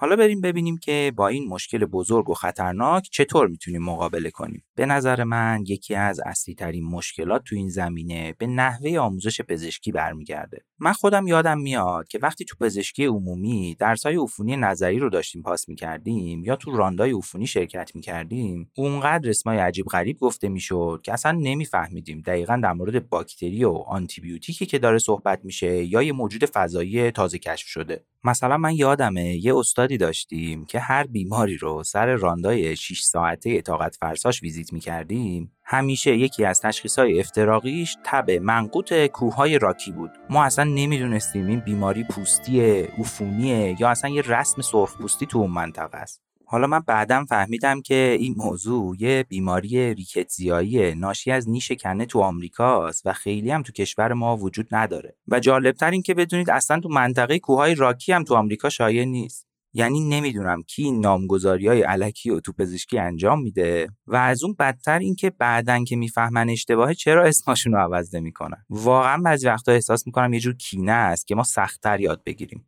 یه مشکل دیگه تو آموزش ما اینه که خیلی اوقات وقتی در مورد آنتیبیوتیکا و طیف اثرشون صحبت می‌کنیم تقسیم بندی ها بر اساس نوع باکتریا انجام میشه که خب می‌دونید اسمای خیلی سخت و غیر قابل حفظ کردنی دارن و به نظر من عملا هم غیر قابل یادگیری هن. حداقل من که یادم نمیاد از باکتری شناسی دوره علوم پایه چیزی تو بالین تا حالا دست منو گرفته باشه. متاسفانه یه طرز فکری هم تو ذهن همه ما کاشته شده که فقط اگه نوع باکتری رو بدونیم می‌تونیم آنتیبیوتیک بدیم. که خب می‌بینیم این مدل عملی نیست. پس اولین پیشنهادم به شما اینه که سیستم سنتی آموزش تجویز آنتیبیوتیکا رو فراموش کنیم.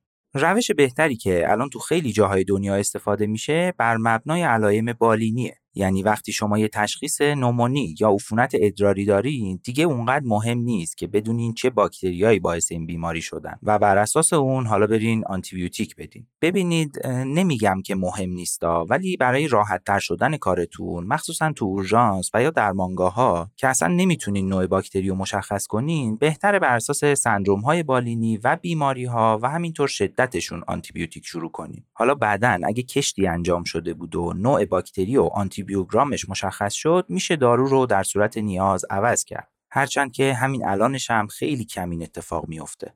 این نوع آموزش سنتی آنتیبیوتیکا و نحوه فکر کردن بهشون باعث شده که یه سری اشتباهات خیلی بد تو پزشک ناخودآگاه همه ما وجود داشته باشه که در ادامه چند تا از شایع اینها رو با هم بررسی می‌کنیم. خیلی تاکید می‌کنم که نمیشه همه موارد اشتباهات رو تو یه اپیزود و حتی تو ده تا اپیزود بهتون بگم. ولی بیشتر سعی می‌کنم که این موارد رو به چند تا گروه اشتباهات مشابه تقسیم کنیم و سعی کنیم که در نهایت این الگوهای اشتباه رو شناسایی کنیم تا بعدا بتونیم درستتر تصمیم گیری کنیم.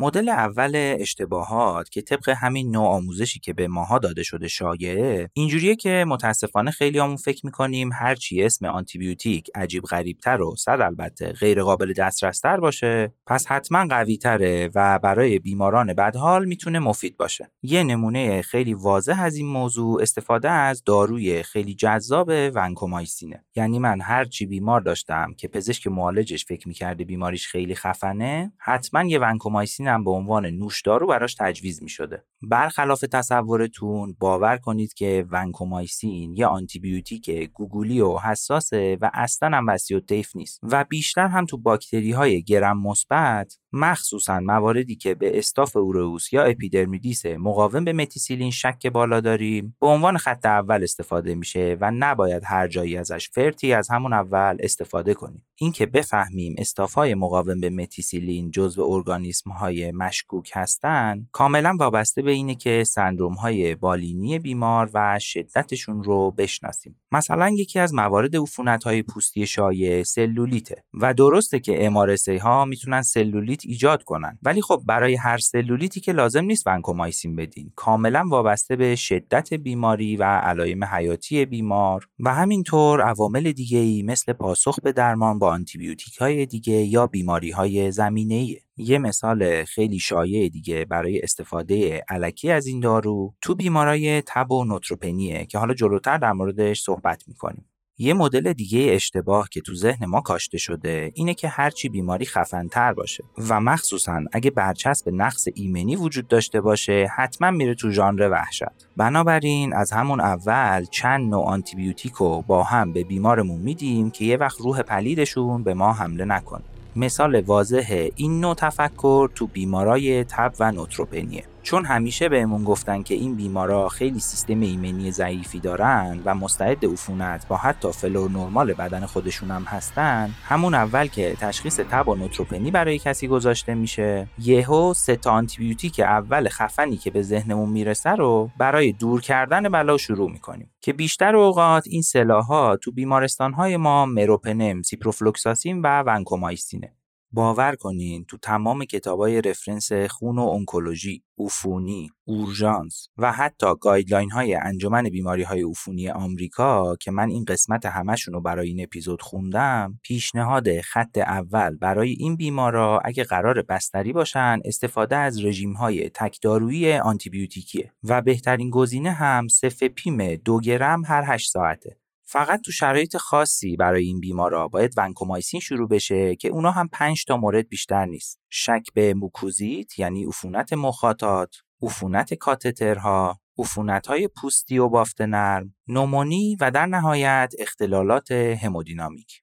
پس بنابراین تو بیماری که تب و نوتروپنی داره و کلا کاتتر نداره اگه هیچ کدوم از این مواردی که گفتیم رو نداشته باشه اصلا نباید از اول ونکومایسین شروع کنیم. ولی متاسفانه این چیزیه که من به کرات از طرف حتی فوق تخصصهای خون هم می‌بینم که متاسفانه انجام میشه. در واقع انگار دست پیشو می‌گیرن تا پس نیفتن در حالی که عوارض این کار رو سالها بعد باید خودمون وقتی داریم خدایی نکرده برای کنسری شیمی درمانی میشیم بدیم. و دیگه اون موقع هم کسی نمی‌تونه در برابر این ارواح پلید به دادمون برسه. می‌دونید عین این میمونه که تو فیلم های ترسناک وارد همون راهروی تاریک و سیاه بشید. خب نکنید از این کار از همون اول. تازه یه چیز جالبتر این که بعضی از این بیمارا رو طبق معیارهای مختلف می‌تونیم در اصطلاح لو ریسک در نظر بگیریم و این افراد رو می‌تونیم با داروهای آنتیبیوتیک خوراکی هم مرخص کنیم و در نهایت یه فیلم خانوادگی ملایم ببینیم.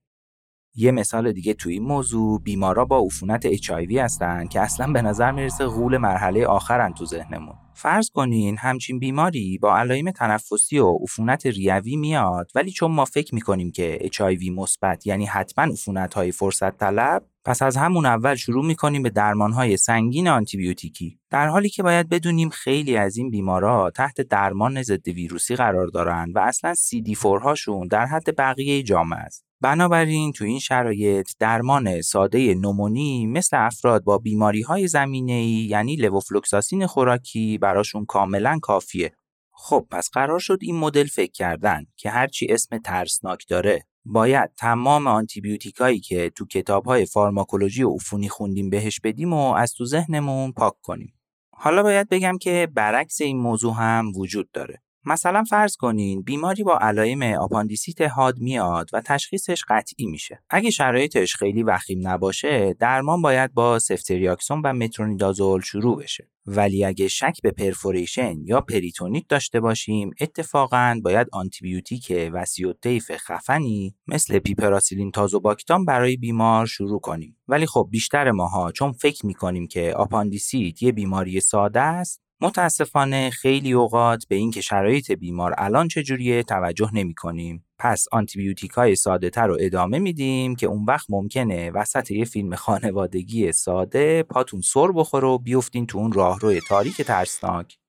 مدل بعدی اشتباهاتمون تصمیم گیری فردی در مورد مقاومت های آنتیبیوتیکیه. مثلا برای نومونی اکتسابی از جامعه تو فردی که هیچ بیماری زمینه ای نداره و داروی وریدی هم تو سه ماه گذشته نگرفته سالهاست که خط اول درمان آموکسیسیلین یا داکسیسایکلین خوراکی و یا جایگزینشون آزیترومایسین خوراکیه. و البته درسته که دیگه عملا آموکسیسیلین و آزیترومایسین تو کشور ما به جای آب برای هر کسی که عطسه می‌کنه تجویز میشه. ولی خب این دلیل نمیشه که بدون مطالعه دقیق و درست آماری خودمون بیایم تصمیم بگیریم که چون خیلی آزیترومایسین تجویز میشه پس احتمالا اثر نمی‌کنه. و از اول بیایم تصمیم بگیریم که خطوط بعدی درمان مثل لووفلوکساسین برای بیمار شروع کنیم. درسته که بیمارتون حتما با این دارو هم بهتر میشه و حتی شاید خیلی هم خوشحال بشه که داروی خیلی گرونتر و عجیب غریبتری داریم براش تجویز می‌کنیم ولی بدونید که عوارض بعدیش اصلا قابل اندازه گیری نیست.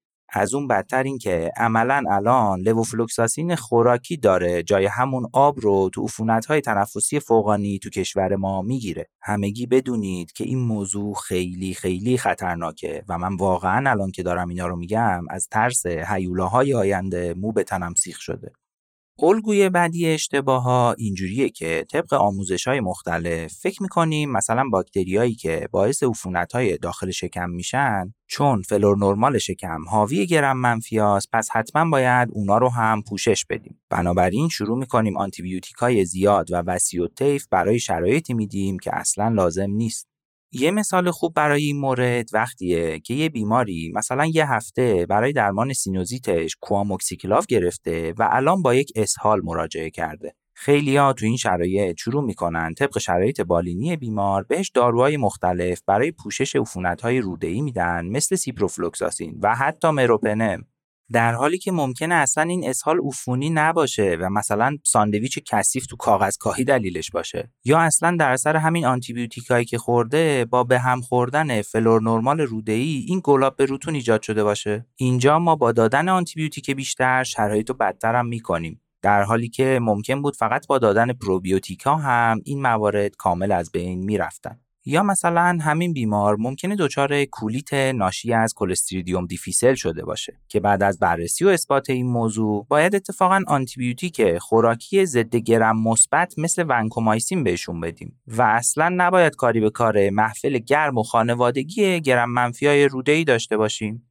همین موضوع تو گاستروانتریت ها هم خیلی شایعه و ما اصلا بررسی نمی کنیم ببینیم که اسهال بیمار شاید ویروسی باشه یا اصلا اسهال بیمار ممکنه عفونی نباشه و از اون جالبتر این که تمام اسهالای عفونی هم آخه نیاز به درمان با آنتیبیوتیک ندارن. متاسفانه من خیلی می‌بینم که هر کسی اومده گفته گلاب به روتون یه چند روزیه دستشویی رو قرق کردم خیلی سریع درمان با سیپروفلوکساسین برای کم کردن زمان مراقبه و تفکر عمیق بیمار براش شروع شده. مدل بعدی اشتباهات که بیشتر تو بیمارستانهای آموزشی هم اتفاق میفته این شکلیه که مثلا یه بیماری با نومونی نیاز به بستری تو بخش میاد و بررسی میشه. بعد تو اورژانس براش سفتریاکسون و آزیترومایسین شروع میشه که خب انتخاب اول مناسبیه. بعد ما برای اینکه بیمار رو مهمون یه بخشی کنیم سریع مشاوره عفونی درخواست میدیم و رزیدنت های محترم عفونی هم در لژیون های دو سه نفره میان و بعد از تفکر و مشورت فراوان برای بیمار لوفلوکساسین شروع می‌کنن. بعد چون بیمار یه ده سالی هم هست قندش بالا بود و می‌خواد دیابتش هم. همونجا به دستان دکترهای پنج طلا موند. همزمان درمان بشه مشاوره داخلی هم میشه و رزیدنت های عزیز داخلی هم تو گروه های بزرگ در حد پارلمان روم باستان میان و بعد از طوفان فکری فراوان چندین ساعته برای بیمار آمپیسیلین سولباکتام با آزیترومایسین شروع می‌کنن که بازم یه رژیم جایگزین قابل قبول برای موارد قبلیه. بعد من وقتی میرم که round کنم بیمارو و نتایج این دموکراسی درمانی قدرتمند رو ارزیابی کنم یهو می‌بینم که یه بیمار ساده نومونی هم داره سفتریاکسون می‌گیره هم لوفلوکساسین هم آزیترومایسین و هم آمپیسیلین سولباکتام اصلا انگار قصد کردیم از همه باکتری های عالم انتقام زخم عفونی کوروش بزرگم بگیریم. جالبتر این که تو روزهای بعدی هم بعضی اوقات اتفاق میفته که همین سرویس ها میان بیمار رو می‌بینن. و اصلا هم کسی براش مهم نیست که ببینه سرویس های دیگه چی تجویز کردن تا بره اینا رو با هم تنظیم کنه. کاری که تو این موارد من همیشه انجام میدم اینه که تو برگه دستورات می نویسم فلان آنتیبیوتیکا فقط ادامه پیدا کنن و حداقل تا زمانی که بیمار تو اورژانسه به هیچ وجه داروی بیمار تغییر داده نشه. تازه کنار دستورم هم می نویسم مثلا طبق guideline فلان این آنتیبیوتیک کافیه که دیگه اگه کسی هم خواست عوضش کنه یکم بیشتر به کارهای بدش فکر کنه. پس این مورد رو هم همیشه تو بیماراتون چک کنید که سرویس های مختلف اگر آنتیبیوتیک شروع کردن رو همدیگه اضافه نشن. حالا این همه آسمون و ریسمون به هم بافتیم و تاریخ و سینما رو به هم ربط دادیم و کلی ایرادات از سیستم آموزش پزشکی از زمان بقراط تا حالا گرفتیم. حتما الان سوالتون اینه که پس چجوری آنتیبیوتیک انتخاب کنیم که هم تو راهروهای تاریک گم نشیم و هم این موجودات ریز از زیر میکروسکوپ خنده های ترسناک بهمون نکنن. سوال به جاییه. ولی مثل خیلی فیلم های از فرهادی عزیز جواب دقیقی هم براش واقعیتش وجود نداره. علاوه بر اشتباهایی که تو نحوه تفکرمون وجود داره و باید اصلاح بشه پیشنهاد من اینه که تکیه بر داده های ذهنی خودتون نکنین برای شروع آنتیبیوتیکا. و حالا که گوشی های هوشمند همیشه در دسترس هستن ازشون برای کمک گرفتن استفاده کنین و از این موضوع هم اصلا خجالت نکشین.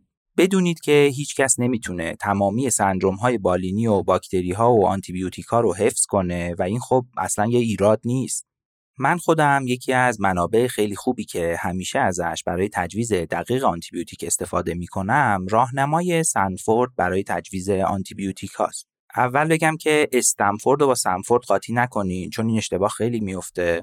بعدش هم اینکه این کتاب جادویی برای مقابله با ارواح پلید از سال 1969 داره هر سال چاپ میشه و حتی الان version های دیجیتالش هم وجود داره که خیلی زودتر هم update میشن.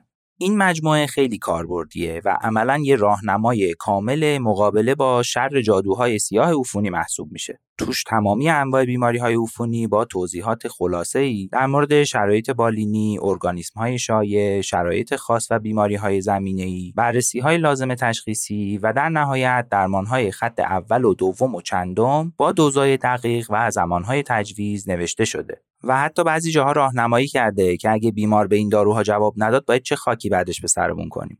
این راهنما توی اینترنت version های مختلفش به شکل PDF وجود داره ولی از اون کاربردی تر نوع دیجیتالشه که به راحتی تو گوشی ها نصب میشه ولی استفاده ازش دیگه راحت نیست چون متاسفانه باید یک اکانت 35 دلاری سالانه ازش داشته باشین که خب هم خیلی گرونه هم اصلا چجوری می‌خوایم به اسم خودتون پرداختش کنیم. ولی نگران نباشید. خوشبختانه اپلیکیشن های خاصی توی ایران برای این مشکلات جامعه پزشکی وجود داره که تو اکثر اونها می‌تونید این راهنما رو با قیمت های خیلی کمتر بخرید. یه راه سختتر و اتفاقا بازم هزینه دار اینه که از UpToDate استفاده کنین که البته یه سری اختلافات با این guideline هم وجود داره بینشون. و همونطور که احتمالا خودتونم می‌دونین توضیحاتش هم خیلی زیاده همیشه که ممکنه حوصلش رو نداشته باشین. یه اپلیکیشن دیگه که رایگانه ولی از هر دوتای قبلی راهنمایی‌هاش نامشخصتر و مبهمتره مدیسکیپه من که به هر کی سنفورد رو تا حالا معرفی کردم کلا بعدش چیز دیگه ای رو ترجیح ندادم برای استفاده کردن.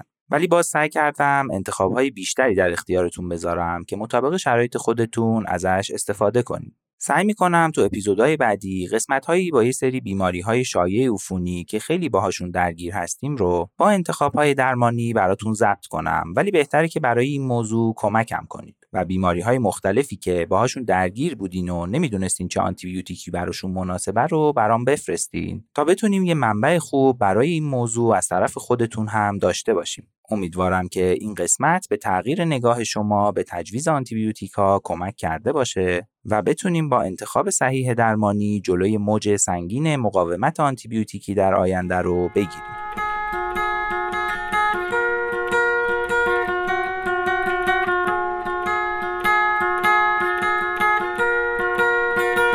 سلام در این قسمت به بررسی نحوه تعبیه NG tube و اطلاعات لازم در خصوص این مورد می‌پردازیم.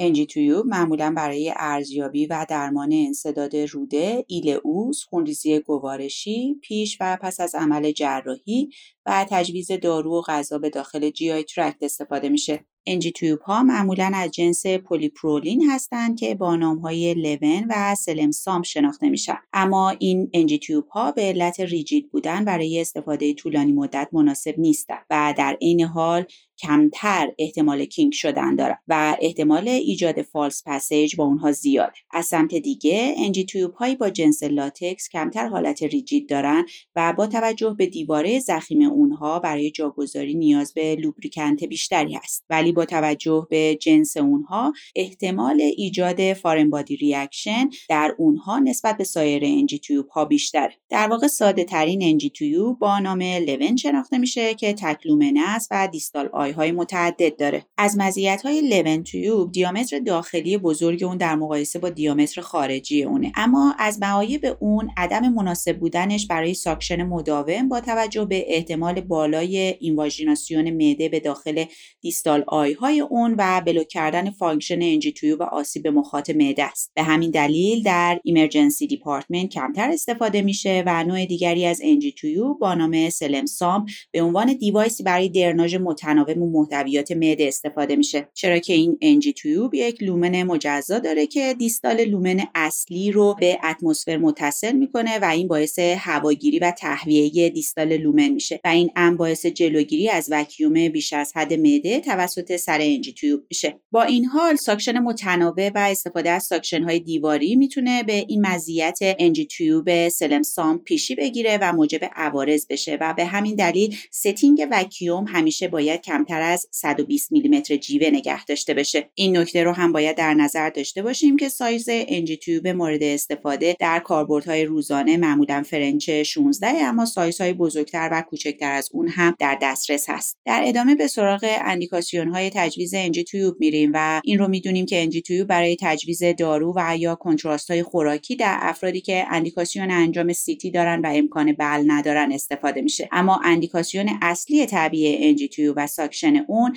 به علت آسپیره کردن محتویات معده در بیماری با خونریزی معده و یا انصداد روده و یا دیستنشن شکمی، ایلئوس طول کشیده و یا پرفوریشن روده، معده و یا ازوفاژه. به این ترتیب با کاهش محتویات معده احتمال استفراغ و آسپیره کردن اون محتویات کمتر میشه و در کنار اون علائم بیمار در انصداد بهبود پیدا می‌کنه. بنابراین در افرادی که با کاهش سطح هوشیاری مراجعه کردن و یا کاهش سطح هوشیاری در آینده نزدیک برای اونها محتمله طبیعه انجی تویو با protect کردن airway بیمار همراهه از طرف دیگه bag mask ventilation با وارد کردن هوا به داخل معده باعث distension شکمی میشه و تعبیه NG tube بعد از intubation با بهبود ventilation و جلوگیری از استفراغ باعث راحتی بیشتر بیمار میشه. بیماران ترومایی هم گاهی به علت نیاز به بررسی آسیب GI قبل از لاواژ پریتونئال و یا جراحی نیازمند تعبیه NG tube میشن و با توجه به ویژگی radiopaque بودن NG tube ها تشخیص هرنی دیافراگماتیک بعد از تروما به این ترتیب مقدور میشه. از سایر یافته های کمکی توسط NG tube می‌تونیم به کمک اون در تشخیص perforation معده اشاره بکنیم. به نحوی که با ورود هوا از طریق NG tube و ورود آن به زیر دیافراگم در chest X-ray upright به این تشخیص می‌تونه کمک بکنه. در بررسی و درمان GI bleeding اندیکاسیون استفاده از NG tube در بین پزشکان متفاوته و بر اساس ظن بالینی پزشک صورت می‌گیره. اما ارزش بالینی حقیقی NG tube از اصراری که در گذشته بر تعبیه اون انجام می‌شد خیلی کمتره. با اینکه باعث انجام آندوسکوپی زود هنگام میشه اما در outcome نهایی بالینی تاثیر بسزایی نداره. در واقع آسپیراسیون از NG tube محل خونریزی رو در افراد اندکی مشخص می‌کنه و در صورتی که فرد استفراغ و محتویات خونی ناشی از upper GI bleeding داشته باشه نیاز به تعبیه NG tube نیست و بهترین راه ارزیابی اون اندوسکوپیه. در صورت عدم وجود هماتمز استفاده از NG tube در کمتر از نیمی از upper GI bleeding ها به صورت تشخیصی عمل می‌کنه و بنابراین باز هم در rule out کردن upper GI bleeding کمک 100 درصد به ما نمی‌کنه. به طور کلی افراد با فرض upper GI bleeding شامل افراد با ملنا افراد با سن زیر 50 سال افراد با هماتوکریت زیر سی نیاز به upper اندوسکوپی دارند و در افرادی که با دفع لخته و یا خون از رکتوم و یا شرح حال قبلی lower GI bleeding مراجعه می‌کنند بیشتر مستعد lower GI bleeding هستند و از طرف دیگه افراد با شرح حال الگوی مالوری ویس نه به NG tube احتیاج دارند و نه به اندوسکوپی. تعبیه NG tube اگرچه امکان تشخیص خونریزی های massive مری و معده رو مهیا می‌کنه اما احتمال rupture واریس مری رو هم به همراه داره. بنابراین توصیه میشه به جای تعبیه universal NG tube به صورت per case در خصوص جایگذاری اون تصمیم گیری بشه و نهایتا بر اساس تحقیقات انجام شده سایر علل استفراغ توسط دارو بهتر از NG tube کنترل میشن و همینطور در ileus پس از جراحی هم چنین شواهدی مشهوده و تعبیه tube باعث افزایش ماندگاری بیماران در بیمارستان درد و حتی hyperamylasemia در بیماران با پانکراتیت خفیف تا متوسط میشه. در فرد بیدار هوشیار با رفلکس gag عبور NG tube باعث آسپیراسیون قابل توجه حتی در صورت بروز استفراغ نمیشه. هرچند تعبیه NG tube در فردی که مستعد آسیب contraindicate خواهد بود. به طور مثال فرد با شکستگی های facial و احتمال آسیب cribriform plate با توجه به احتمال penetration intracranial و یا فردی که با کواگولوپاتی شدید مراجعه کرده کنتراندیکاسیون نسبی برای تعبیه NG tube در این مورد داریم. اما به طور کلی در این دو مورد استفاده از orogastric tube می‌تونه بیشتر کمک کننده باشه. این نکته رو هم باید مد نظر داشته باشیم که مطالعات نشون دادن شستشوی بیش از حد از طریق NG tube در بیمار با upper GI bleeding باعث افت سطح پتاسیم خون میشه و همینطور شستشو با آب سرد بیشتر از کنترل خونریزی باعث تشدید خونریزی میشه. حالا و پس از بررسی مواردی که در خصوص انجی تویوب بود به سراغ پروسه طبیعه انجی تویوب میریم. باید این نکته رو در نظر داشته باشیم که طبیعه انجی تویوب یکی از دردناکترین پروسیجرها در اورژانسه. معمولا طبیعه انجی تویوب در بالین بیماران هوشیار اتفاق میفته که در این صورت باید کلیت پروسیجر رو به بیمار توضیح بدیم. و این نکته رو هم باید در نظر داشته باشیم که دریافت رضایتنامه کتبی برای طبیعه انجی تویوب از بیمار جزء روتین استاندارد نیست. در صورتی که بیمار هوشیاره سر تخت باید بالا بیاد تا بیمار در حالت upright قرار بگیره و یک حوله بر روی قفسه سینه بیمار قرار میدیم تا گان بیمار در صورت اغ زدن استفراغ و یا ترشحات آلوده و کثیف نشه. بعد از اون به مشاهده مستقیم و sniff test و حتی استفاده از یک انگشت پس از پوشیدن دستکش برای حصول اطمینان از باز بودن مجاری هوایی منتهی به بینی میریم. در مرحله بعدی از vasoconstrictor هایی مثل فنیلفرین و اکسیمتازولین استفاده میشه و باید توجه داشته باشیم که پنج دقیقه قبل از شروع procedure مجاری بینی نازوفارنکس و اوروفارنکس باید بی‌حس بشن که به طور مثال می‌تونیم از nebulize لیدوکاین برای کاهش discomfort بیمار استفاده بکنیم. نهایتا استفاده از ژل لیدوکاین دو درصد و استفاده از اون در مجرای بینی باعث حرکت راحتتر NG tube در حین جایگذاری اون میشه. همونطور که قبلا اشاره شد برای تعبیه NG tube از لوله‌ای با French 16 و یا 18 پس از علامت زدن عمق مطلوبی که نیاز هست تا NG tube داخل مجرای گوارشی داخل بشه استفاده می‌کنیم. برای محاسبه این اندازه کافیه که از محل xiphoid تا لاله گوش و پس از اون تا نوک بینی رو اندازه گیری بکنیم و 15 سانتی متر یا حدود 6 اینچ بعد از اون بهش اضافه بکنیم. و به این ترتیب میزانی از NG tube که باید در حین جاگذاری به داخل مجرای گوارشی هدایت بشه به دست میاد. در مرحله بعدی NG tube رو به آرامی از کف مجرای بینی عبور میدیم تا به اوروفارنکس برسه. باید توجه داشته باشیم که NG tube رو به سمت پل بینی و بالا حرکت ندیم و در صورت مقاومت بیش از حد برابر عبور مجرای بینی مقابل رو جهت تعبیه NG tube تست کنیم. در این زمان از بیمار می‌خواهیم که در حین نوشیدن مایعات از طریق نی برای عبور سریعتر NG tube همکاری بکنه چرا که عمل بلع به این مورد کمک می‌کنه. سپس با دمیدن هوا و aspiration محل لوله رو چک می‌کنیم و قسمت خروجی اون از مجرای بینی رو با چسب در محل فیکس می‌کنیم و همینطور ادامه مسیر لوله رو بر روی گان بیمار باید فیکس کرد و نهایتا در صورت نیاز به ساکشن انتهای NG tube رو به دستگاه ساکشن وصل می‌کنیم. نکته قابل توجه در اینجا این هست که علاوه بر سمع استفاده از رادیوگرافی سونوگرافی و حتی آسپیراسیون و چک pH محتویات NG tube در چک کردن محل درست NG tube کمک کننده و توانایی بیمار در صحبت کردن و یا ابراز ناراحتی بیمار ابزارهای بسیار دقیقی در چک محل درست NG tube نیستند. در صورتی که در رادیوگرافی انجام شده NG tube به سمت راست انحراف پیدا کرده باشه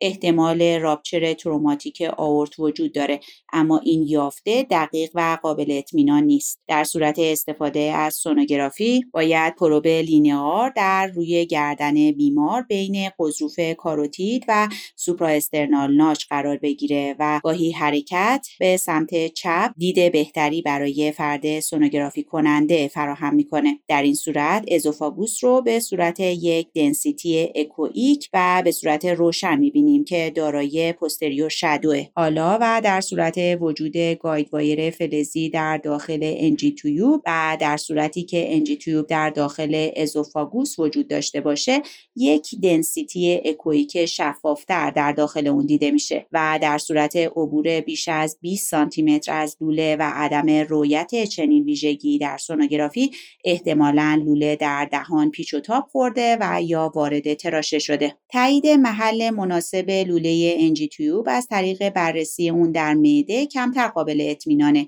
اما برای این کار باید پروبه کرو رو در ناحیه اپیگاس قرار بدیم و از تجویز مایع به داخل تویوب استفاده بکنیم چرا که این کار باعث یک توربولانس فاگی در معده میشه اما عدم رویت اون رد کننده محل درست انجی تویوب نیست. در صورت آسپیراسیون و چک پهاش محتویات انجی تویوب پهاش زیر چهار در 95 درصد موارد تایید کننده جای درست انجی تویوبه و در صورتی که pH بالای 5 وجود داشته باشه به احتمال زیاد NG tube در مجاری هوایی ریه قرار گرفته. با این حال باید این نکته رو به خاطر بسپاریم که گاهی به علت reflux duodenal استفاده از آنتی اسیدها H blocker ها و مصرف اخیر داروها امکان وجود pH بالای 5 در معده و در صورت جایگذاری درست NG tube هم امکان پذیره. حالا و بعد از بررسی طبیعی انجی تویوب در فردی که هوشیاره و همکاری لازم برای طبیعی انجی تویوب رو با ما داره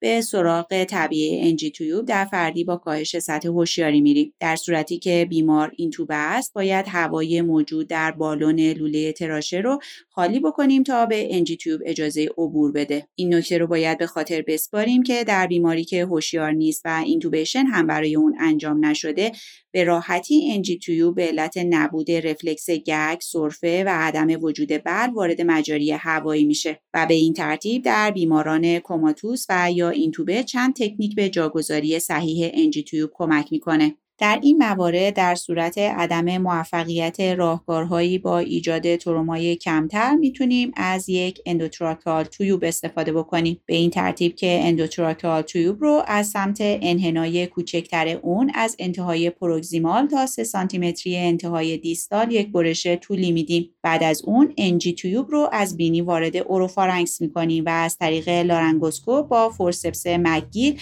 اون رو به محض رویت در ته حلق می‌گیریم و از دهان خارج می‌کنیم. در این حین مادامی که یک endotracheal tube در محل اصلی خود و در لوله تراشه قرار داره یک endotracheal tube با internal diameter 8 میلیمتر رو که دارای برش طولیه از طریق دهان وارد مری می‌کنیم و به این ترتیب طول باقی مانده NG tube که از دهان بیرون اووردیم رو این بار از طریق endotracheal tube وارد مری می‌کنیم این راهکار شرایط پایدارتری رو برای گذر NG tube از مری فراهم می‌کنه و نیاز به بلع فعال نداره. بعد از عبور NG tube و رسیدن اون به معده endotracheal tube برش داده شده رو خارج می‌کنیم. به نحوی که زمانی که به انتهای distal اون رسیدیم و انتهای distal قابل رویت شد 3 سانتی متر انتهایی اون رو هم با قیچی برش میدیم و نهایتا جای مناسب NG tube رو از طریق مداخله با forceps فراهم می‌کنیم. این نکته رو باید در نظر داشته باشیم که ما این کار رو می‌تونیم با یک endotracheal tube با internal diameter 7 میلیمتر مستقیما از مجرای بینی انجام بدیم و به این ترتیب مشکلات مداخله از راه دهان رو حس می‌کنیم. در این روش باید لوله endotracheal tube با internal diameter 7 میلیمتر به میزان کافی lubricant در داخل و خارج خودش داشته باشه تا حرکت راحت NG tube رو فراهم بکنه. در ادامه و در بررسی سایر روش های NG tube گذاری باید در نظر داشته باشیم که گاهی در بیماران اینتوبه sedate شده و غیر هوشیار و یا بدون دندان می‌تونیم NG tube رو با انگشتان هدایت بکنیم. و در ادامه تکنیک های NG tube گذاری باید در نظر بگیریم که گاهی با elevate کردن فک و flex کردن گردن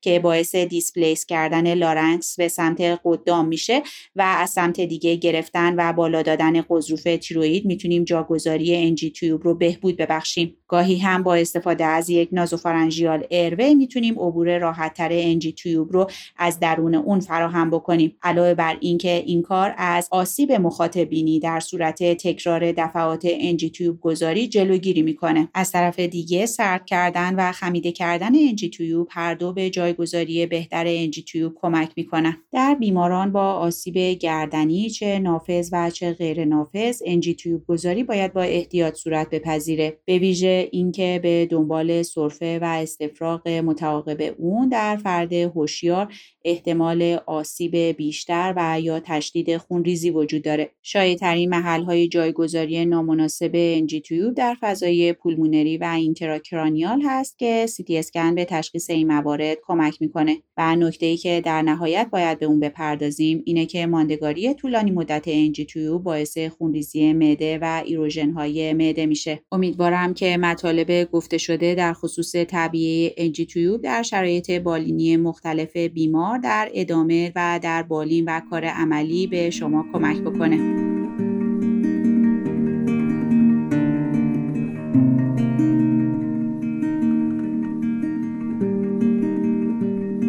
یکی از نگرانی که ما همیشه توی اورژانس داریم اینه که توی یک اورژانس شلوغ داری شیفت میدی و یک شکستگی رو توی عکس بیمار نمی‌بینی و بیمار ترخیص میشه و در واقع میس میشه. امروز می‌خوایم حول هوش این قضیه صحبت بکنیم و کیسی رو که می‌خوام مطرح بکنم آیدین اصلا در جریانش نیست و به عنوان یک ناظر سوم نظر میده. که یه ذره همیشه میگم که خطرناکه. آره استرس داره قبول دارم. من خودم هم جای تو می‌ذارم. خب الان شما برات ابهام داره که من می‌خوام در مورد چی صحبت بکنم. می‌دونی که ما توی مرکز ترومایی که با همدیگه کار می‌کنیم و شیفت های 12 ساعته میدیم معمولا تو 24 ساعت حدود 120 تا بیمار حداقل وارد اون اورژانس میشن. که 90 درصدشون بیماری ترومایی هستن. و اینا گرافی دارن سی تی اسکن دارن. ما مجبوریم برای اینکه throughput و output اورژانس حفظ بشه عکس ها و گرافی ها و سی تی اسکن رو ببینیم و بیماران رو تعیین تکلیف بکنیم. برای اینکه input اورژانس قابل کنترل نیست. البته من در مورد اینکه input اورژانس قابل کنترل نیست صحبت دارم ولی دیگه اینجا نمیگم. بعدا قول میدم توی اپیزودهای دیگه تو بخش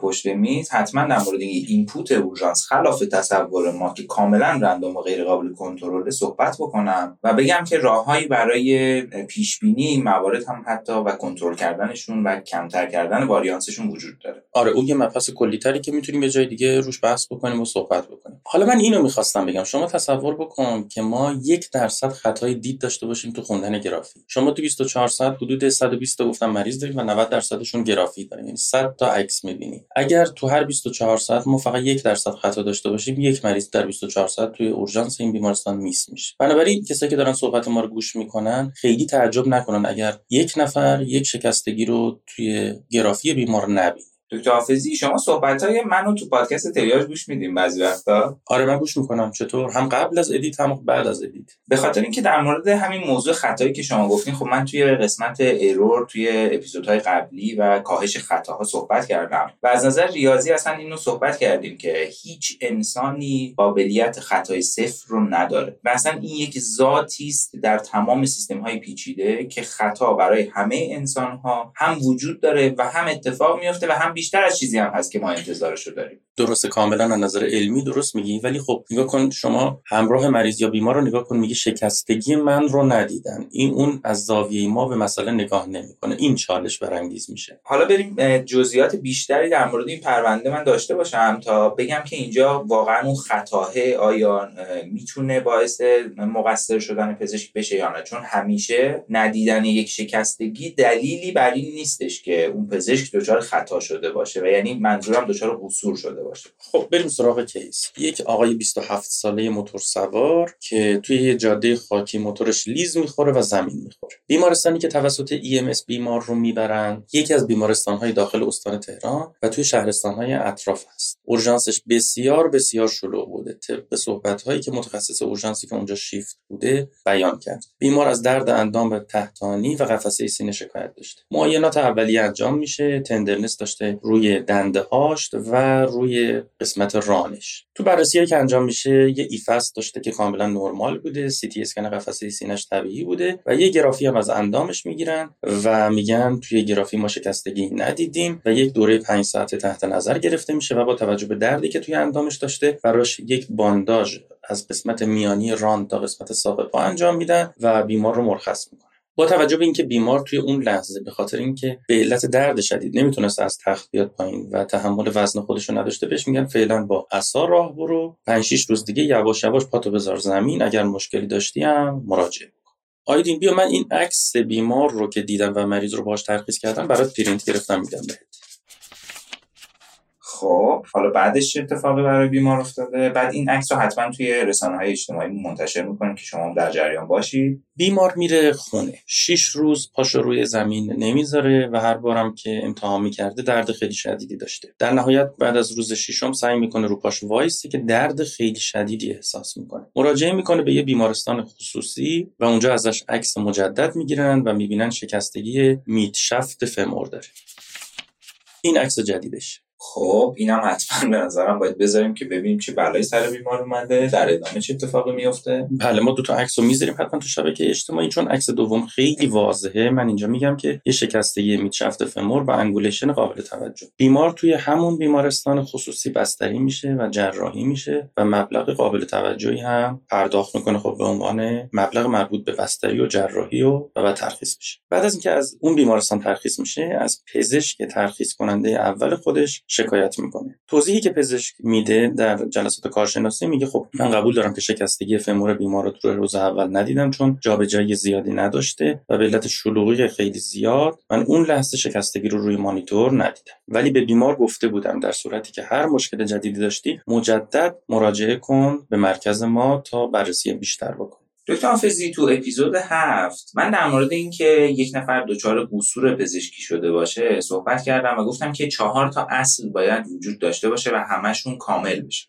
یکیش این بود که رابطه پزشک و بیمار برقرار شده باشه که تو این case به نظر می‌رسه کاملا برقرار شده. دیگرش این بود که standard of care آیا رعایت شده یا نه؟ اینجا به نظر می‌رسه standard of care رعایت نشده. یعنی بیمارمون شکستگی داشته که این شکستگی دیده نشده و خب حتما هم همون موقع روز اول نمی‌تونسته راه بره. و اینکه نمی‌تونسته راه بره دقیقا همون معاینه که ما همیشه تو چند تا اپیزود اخیر روش تاکید کردیم که بیمارا باید بتونن کارهای روزمرهشون رو انجام بدن. یعنی شاید اگر این معاینه انجام می‌شد یه دقت بیشتری روی عکس اول بیمار انجام می‌دادن و متوجه اون شکستگی شفت فمور می‌شدن. ولی اون دوتای بعدی رو هنوز راجبشون شما صحبت نکردین که چه اتفاقی میفته اصل بعدی اینه که رابطه علیت و معلولیت وجود داشته باشه. به نظر می‌رسه اینجا رابطه علی و معلولی وجود داره. ولی در مورد هارم یعنی اینکه آیا واقعا اتفاقی افتاده برای بیمار که آسیب جسمی بهش وارد کرده و یا آسیب اقتصادی البته می‌تونه باشه که قابل جبران نباشه اون موقع پزشک خب قصور انجام داده. ولی اگر این بیمارمون جراحی شده و به طور کامل به function قبل از جراحی خودش برگشته باشه چون این قسمت harm وجود نداره نمیشه گفت پزشک دچار قصور شده. البته من یه چیزی رو باید اینجا تاکید بکنم و اونم اینه که منظورمون از قصور توی ایران برای همچین شرایطی اینه که دیه می‌خوره یا نمی‌خوره. وگرنه که چون standard of care رعایت نشده حتما یک مشکل انتظامی داره و اگر این شکایت توی نظام پزشکی اتفاق بیفته حالا یه توبیخ شفاهی یا توبیخ کتبی برای این پزشک با توجه به عدم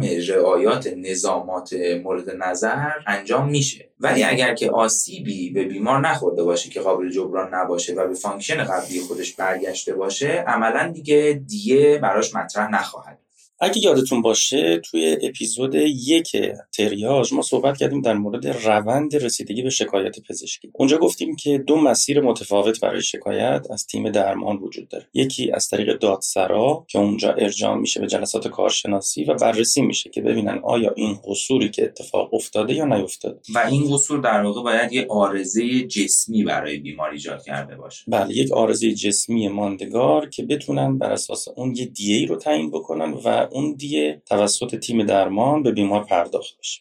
و اگر آسیب ماندگار ایجاد نشده باشه دیه ای تعلق نخواهد گرفت. یه مسیر دیگه شکایت رفتن به سمت هیئت انتظامی سازمان نظام پزشکی. اونجا بررسی می‌کنن که آیا نظامات شغلی یا در واقع حرفه پزشکی به درستی انجام شده بر اساس موازین علمی بوده یا نه. در ارتباط مثلا با این بیمار نظامات درمان شامل ترخیص صحیح درست انجام نشده چون زمانی که هنوز بیمار درد داشته و شکستگیش تشخیص داده نشده بوده و تحمل وزن نداشته مرخص شده. بنابراین از این نظر پزشک مقصر محسوب میشه و باید تذکر شفاهی توبیخ یا تذکر با درج در پرونده دریافت بکنه. حالا این احکام بر حسب نظر کارشناسی ممکنه متفاوت باشه. البته اگر که این بیمار معاینه می‌شد و شکستگیش حتی دیده هم نمی‌شد ولی براش مثلا یه آتل بلند پا یا یه آتل سابکوستال گرفته می‌شد. اون موقع دیگه این قصور در نظامات علمی و حرفه‌ای پزشک هم اتفاق نیفتاده بود. چون یه کاری هم کرده بود که بیمار وقتی نمی‌تونست راه بره و درد داشت براش آتل و ثابت سازی رو انجام داده بود. از عوارض اون شکستگی هم در واقع پیشگیری میشه بله حتما. از عوارض شدیدتر اون شکستگی هم پیش بینی می‌شد. البته یه شانسی که اینجا آوردیم اینه که شکستگی توی استخوان فمور اتفاق افتاده که خیلی اوقات یونیون خیلی خوبی داره بعد از جراحی و عملا خیلی از اوقات آرزه خاصی ایجاد نمی‌کنه خوشبختانه. و همینطور اینکه در طول این مدت هم بیمار دچار عوارض خطرناکی مثل آمبولی چربی و اینام نشده بوده. اگه اینا اتفاق افتاده بوده که حتما از نظر دیه هم باید در مورد این موضوع قصور می‌خورد پزشک.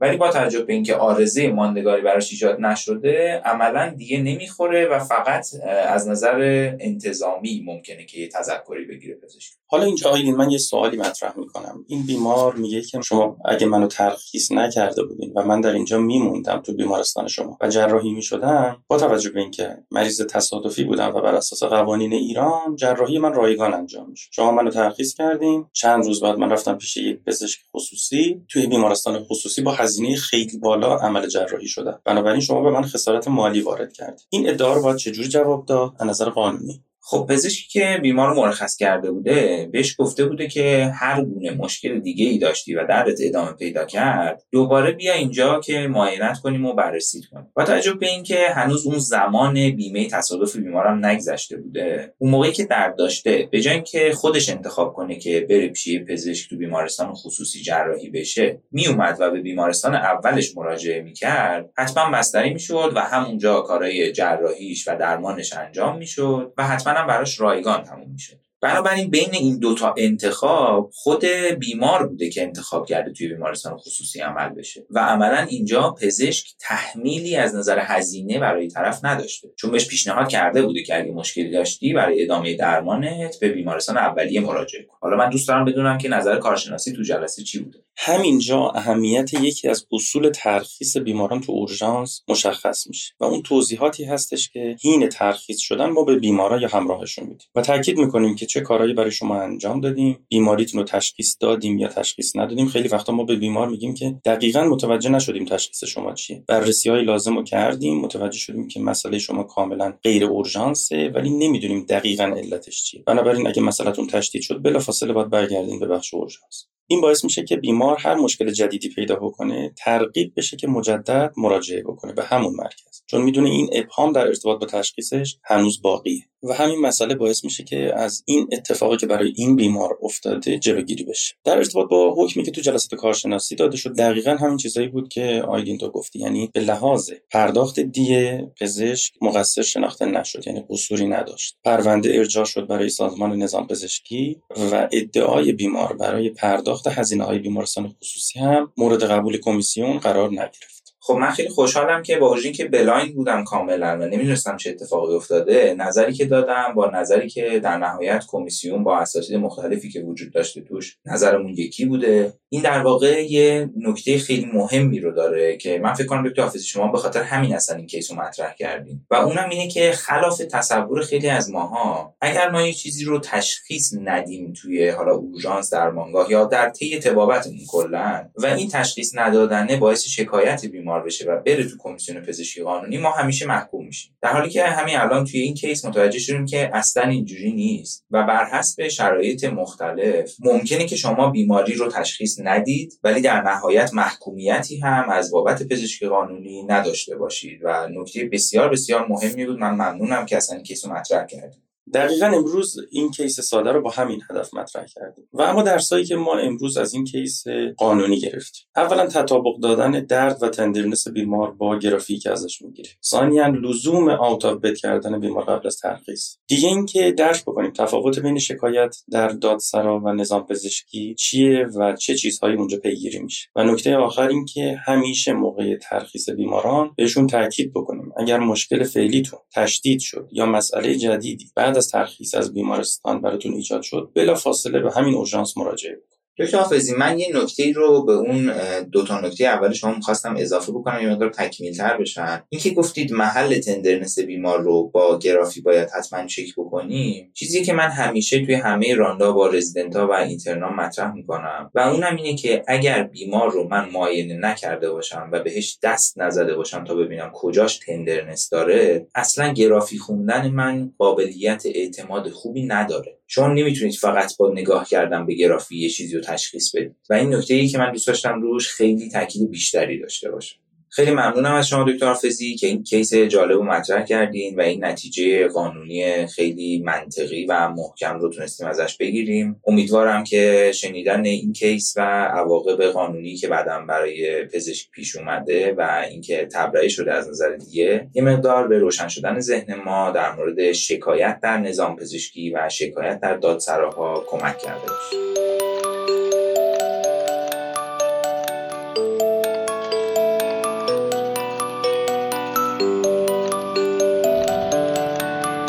خب اینجا می‌رسیم به آخر اپیزود دهم تریاج امیدوارم که تا زمان انتشار اپیزود بعدی ویژه‌ای که اول خرداد ماهه و اتفاقا اولین تولد پادکست تریاج هم هست تنتون نیازمند طبیبان طب اورژانس نباشه